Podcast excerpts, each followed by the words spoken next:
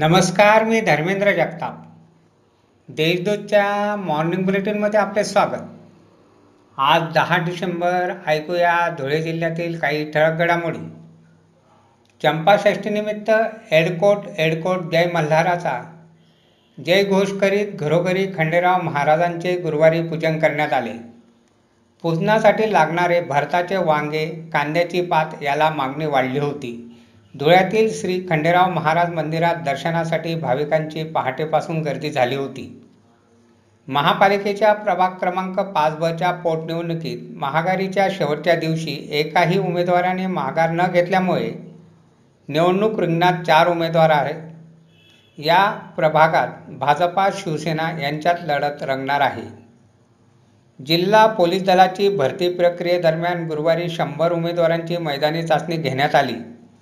तर शुक्रवारी सत्त्याण्णव उमेदवारांची चाचणी घेण्यात येणार आहे. यातून सोळा जणांची भरती करण्यात येणार आहे.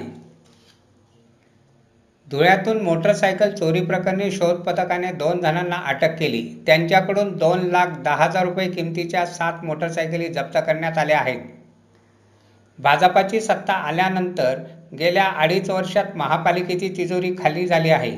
ठेकेदारांची बिले काढली जात नाहीत.